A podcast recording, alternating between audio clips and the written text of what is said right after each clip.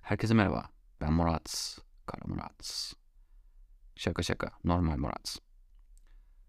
Mimari Şeyler'e hoş geldiniz. Bu yayının konusu mimarlıkta dil ve mekan. Evet, mimarlıkta dil ve mekan ilişkisini Aykut Köksal ile Mimarlık Söyleşileri programı örneği üzerinden çeşitli okumalarla sizlerle paylaşacağım. Öncelikle neden bu programı seçtiğimi kısaca açıklayayım. Neden bu programı seçtim? Çünkü mimari yapıtların yaratım süreçleri son derece ilham verici bazı cümleler içeriyordu program içeriğinde.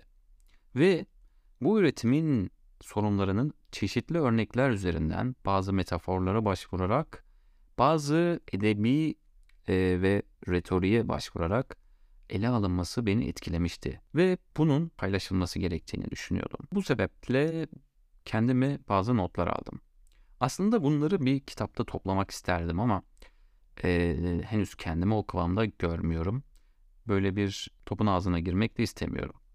Evet, Aykut Köksal ile Mimarlık Söyleşileri programı örneği üzerinden mimarlıkta dil ve mekan konusunu ele alıyoruz bu bölümümüzde. Programda kullanılan gerek konukların gerekse moderatörün kullandığı jargon, ifade teknikleri, yöntemlerin anlamsal derinliği ve mekan olgusuna dair farklı farklı yaklaşımlar bir araya getirilmişti. İlk olarak 2019 yılındaydı yanılmıyorsam. 2019 yılında yayınlanmaya başlayan bu programda not aldığım bazı bölümler ve bu bölümlerde aldığım notların ne anlama geldiğini sizlerle paylaşmış olacağım. Öncelikle bu konulara ilgi duyanlar için bir ufak kitap önerisiyle başlayalım. Serap Faiz Büyükçam ve Tülay Zorlu'nun Gece kitaplığından 2018 yılında çıkan Mimarlıkta Metinler Arası Serüven kitabı, mimarlığın metinselliği, bir mekanın yazın dilinden okunması, bu tarz konulara ilgi duyuyorsanız benim gibi kütüphanenizde bulunması gereken önemli bir kaynak olduğunu söylemeliyim. Peki bu işler ne işimize yarayacak yani Allah aşkına ya? Bu bana nasıl bir ekmek parası kazandıracak falan. Yani ileride belki yazarlık yapmayı düşünürsünüz veya her şeyden de öte bu mesleği artık bir tutkuyla, bir aşkla, büyük bir meşkle yapan bazı meslektaşlarımız adına onların en azından nasıl yaşadıkları, nasıl bir kafayla yaşadıklarını görebilmek adına e, zihin açıcı olduğunu düşünüyorum. Bir mimarlık üretiminin kendisiyle yapıldığı yer ya da diğer mimari yapılarla kuracağı biçimsel ilişkileri anlamsal sürekliliği sağlayarak mimarlığın metinleşmesine sağladığı bir katkı olarak da görmek mümkün. Ayrıca mimarlıkta dil konusu mekan tasarımı ve organizasyonu sürecinde gerek dönemsel, gerek bölgesel, gerek üslupsal bakımdan e, algılanma biçiminde mekanın yeni kültürler bağlamında da nasıl değiştirildiğini, nasıl benzetildiği ya da dönüştürüldüğüne dair yaklaşımları görebilmek açısından da son derece önemli. Neyse lafı daha fazla uzatmadan ilk alıntımızla başlayalım. İlk alıntıyı ilk programdan yapacağım. Han Tümer Tekin'in konuk olduğu programda meslek hayatından ilk üretimlerinden biri olan Han Tümer Tekin'in Taksim Sanat Galerisi hakkında bir soru yöneltiyor Aykut Köksal. Bu arada sorular da efsane. Yani sadece bu soruları bir kenara alıp yazsanız inanılmaz bir e, anlamsal derinliğe sahip bir metinler olur elinizde. Her neyse e, uzun yıllar Paris'te yaşadıktan sonra Türkiye'ye dönen mimar İstanbul Büyükşehir Belediyesi'nin işveren olduğu bir projeye üzerinde e, zaten de mevcut olan bir sanat galerisinin yanındaki dükkanları da bu alana dahil edilmek suretiyle genişletilmesini içeren bu işin proje ihalesini aldığını söylüyor. Ve burada çok enteresan bir cümle kullanıyor. Tasarlayacağım mekanı yerine ait kılmak. Tı. Evet, tasarlayacağım mekanı yerine ait kılmak. Yani aynen şöyle söylüyor. O kadar ait kılmak ki pek çok yapım için bunu bilimsel olarak kanıtlayabilirim. Yapıyı bulunduğu yerden 30 santim bile kaydıramazsınız. Eğer bunu yaparsanız bu artık oraya ait olmaktan çıkar cümlesiyle durumu ifade etmiş. Ve bir mimarın mekanı yapıldığı yere ait kılmak sözünden anlaşılabilecek anlamlar üzerine kafa yorduğumuzda aslında pek çok farklı anlam, farklı kapı aralandığını görebiliriz. Burada anlatılmak istenen şeyin aslında tasarım kurgusu projelendirme aşamasında dikkat ettiği şeylerden biri olarak karşımıza çıkan bir düsturu bir mimarlık ürününün çevresiyle ve kendi iç organizasyon şemasıyla sağladığı bütünlük bakımından e, böyle bir anlatım tercih edilmiş. Ve yine aynı programdan bir alıntıyla devam edelim. Mekan için bir yolculuk tasarlamak. Evet, bu ifadeye bakıldığında normalde günlük kullanımda tasarlamak eyleminin bir kara, deniz ya da hava yolculuğu, tatil yolculuğu planlamak gibi kullanılması beklenir. Ancak Cümertekin Çatalhöyük'teki bir yapının tasarımını nasıl yaptığını anlatırken insanlık tarihinin ilk yerleşim yerlerinden birine atıfla bu çalışmanın yani yapacağı bu tasarımın insanları geçmişe götürmesini amaçladığından bahsediyor. Mekan için bir yolculuk tasarlamakla bunu kastediyor.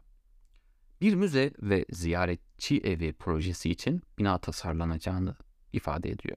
Ve Türkiye'den 3 mimarlık ofisinin davetli olarak katıldığı bu yarışmada süre olarak tanınan 4 haftanın 3 haftasını 4 haftanın 3 haftasına bakın iç mekan organizasyonu bakımından çok iyi işlese de içine tam anlamıyla sinmeyen bir üretimle tamamladıklarını söylüyor. Bir anlamda itiraf niteliğinde bir şey. 4 haftalık bir zamanınız var. 3 haftasını böyle içinize tam da sinmeyen bir şeyle artık e, çiziktirip atıyorsunuz. Ziyaretçileri bin yıl geriye nasıl götürebilirim? İşte kritik soru bu. Bu soru üzerinden kafasında belirmesiyle birlikte bir binanın giriş holüyle bunu götüremeyeceğimizi anladık diyor. Ve o zaman orada tasarlanması gereken şeyin bir bina değil, bir yolculuk olduğunu söylüyor. Evet, mimarlığı bir mekan için bir yolculuk tasarlamak olarak burada ele aldığını görüyoruz. Bitmiyor, bitmiyor. Yapıyı ziyaret edenleri yapıyı yerin altına indirerek ufku kaybedip buraya bir parantez açmak istiyorum.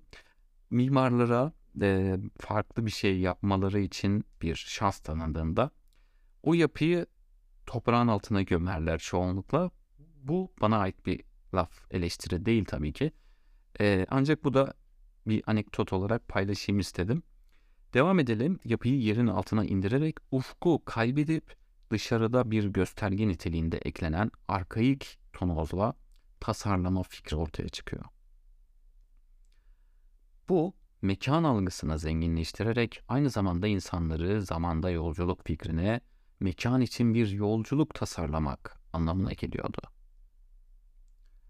Ve devam ediyoruz. Evet, dinsel anlatıma yardımcı bazı unsurlar vardır mimarlıkta. Evet, mimari tasarımda değişmeyen şey nedir sorusuna verilen cevaplar üzerine kafa yorduğunu ifade ediyor Sümer Tekin. Yer çekiminin aslında yüzyıllar geçse de malzeme, inşaat teknolojisi, proje üretim şekillerinin değişmesine karşın değişmeyen tek şey olduğunu fark ettiğini ifade ediyor.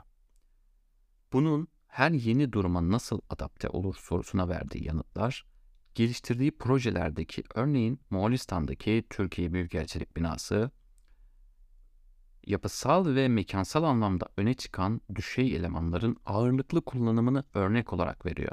Ve Köksal, bütün üretimlerinin yanında ayrı yerde duran bir yapı olarak tanımladığı bu yapının mimari ve iç mekan özellikleri bakımından dilsel yönden ifadesi son derece zengin ve açıklayıcı bir mimari tutumun ifadesi olarak karşımıza çıkıyor diyebilirim. Ve kimlik bakımından ya da diğer açılardan mimarın diğer işlerinin önüne geçen bir üretim olduğunu bu ifadeyle öne sürmüş oluyor. Neydi o ifade? Bütün üretimlerinin yanında ayrı yerde duran bir yapı. Yes. Ve programda yer alan bazı tanımlar, kavramlar tamlamalar ve dilsel anlatımları kendi içinde bağlamından koparılmadan programdaki anlamıyla sizlerle paylaşmak isterim. Geriye çekilen, kendini arındıran bir duruş. Evet, kullanılan malzemeler tasarımın kuramsal arka planı ya da yapısal öğeleriyle çevresiyle ya da herhangi bir başka bir şeyle yarışmayan ancak buna karşın değerini kaybetmeyen hani derler ya çamur e, altın çamura düşse yine altın altınlığını kaybetmez. Bir anlamda geriye çekilmeyi, kendini arındırmayı e, bir düstur olarak kabul edip çevresiyle yarışmayan bir yapıyı ifade etmek için kullanılıyor yine bu programda. Mimarın kendi sözlüğünü belirlemeye giden tavrı. Evet, bu da yine enteresan ve tuhaf. Edindiği deneyimler ve tasarıma yaklaşım biçimi yönüyle mimari üretim sürecinde mimarın konvansiyonel yapısal elemanları işte kolonlar, kirişler, ne bileyim merdivenler, duvarlar falan gibi mekan organizasyonunu kendi ele alış biçimiyle projelerinde kullanması olarak tanımlanabilir. Bir anlamda mimarın kendi imzasını atması olarak kullanılıyor programda. Neymiş? Mimarın kendi sözlüğünü belirlemeye giden tavrı. Ve programda bazı diğer alıntılar, mekansal anlatımın bir geleneğe eklemlenmesi, yapının kendi ritüeline sahip olması, temsil meselesi. Türkiye'de elçilik binaları mimarisinde Sedat Hakkı Elden mimarı mimar mirasının var olması. Türkiye'de elçilik binaları mimarisinde Sedat Hakkı Elden mirasının var olması. Ve sonuncu bir örnek daha. Yapının doğurucu öğesinin tektonikler olması. Evet. Semiyallahu lümen. Tabii ki de şaka yapıyorum. Evet, bir sonuç kısmıyla bu yayını da sonlandıralım. Mimarlıkta dil, mekan ve diğer tasarım süreçlerini anlatırken e, gerçekten önemli bir araç. Dolayısıyla dilin zenginleşmesiyle birlikte mimarlık üretimin dilsel ifadesi e, metinsel bir ifade yöntemine dönüşerek literatüre yeni anlatımlar kazandırması mümkün hale gelebiliyor arkadaşlar. Böylelikle mimarlık kuramları, mimarlık felsefesi, mimari manifestolar ve yaklaşımların ifade edilme şekli onları nasıl algıladığımızı da ortaya koymuş oluyor. Bir anlamda bakmak ile görmek arasındaki fark gibi. Bir yapının mimari özelliklerine ve ya da veya mekanın atmosferini ifade ederken kullanılan dilin farklılıklar göstermesi tıpkı bir yapıya ait farklı mekanların farklı kişilerce farklı algılanabilmesine de olanak sağlıyor. Bir anlamda bir zenginlik kazandırıyor. Bir anlamda bir anlamda bir anlamda deyip duruyorum ben de. Bir zenginlik kazandırdığını da söyleyebiliriz. Bir televizyon programı örneği üzerinden burada paylaştığım örnekler mimarlıkta dil ve mekan okumaları özelinde kullanılan teknik ve anlatımın günlük dil kullanımıyla ilişkileri, doğruluğunun izleyici, okuyucu ya da siz dinleyiciler tarafında sorgulanması veya eleştirilmesi üzerine değerlendirmelere imkan vererek konuyu tartışmaya açması ve kafa açması bakımından da kıymetli olduğunu söyleyebiliriz. Faydalandığım kaynakları altta bir yerlerde sizlerle paylaşıyor olacağım. Evet, bu yayınımızın sonuna geldik. Bir dahaki yayında görüşmek üzere. Yayında ve yapımda emeğim geçtiği için kendime teşekkür ediyorum. Mimari şeylerden bu kadar.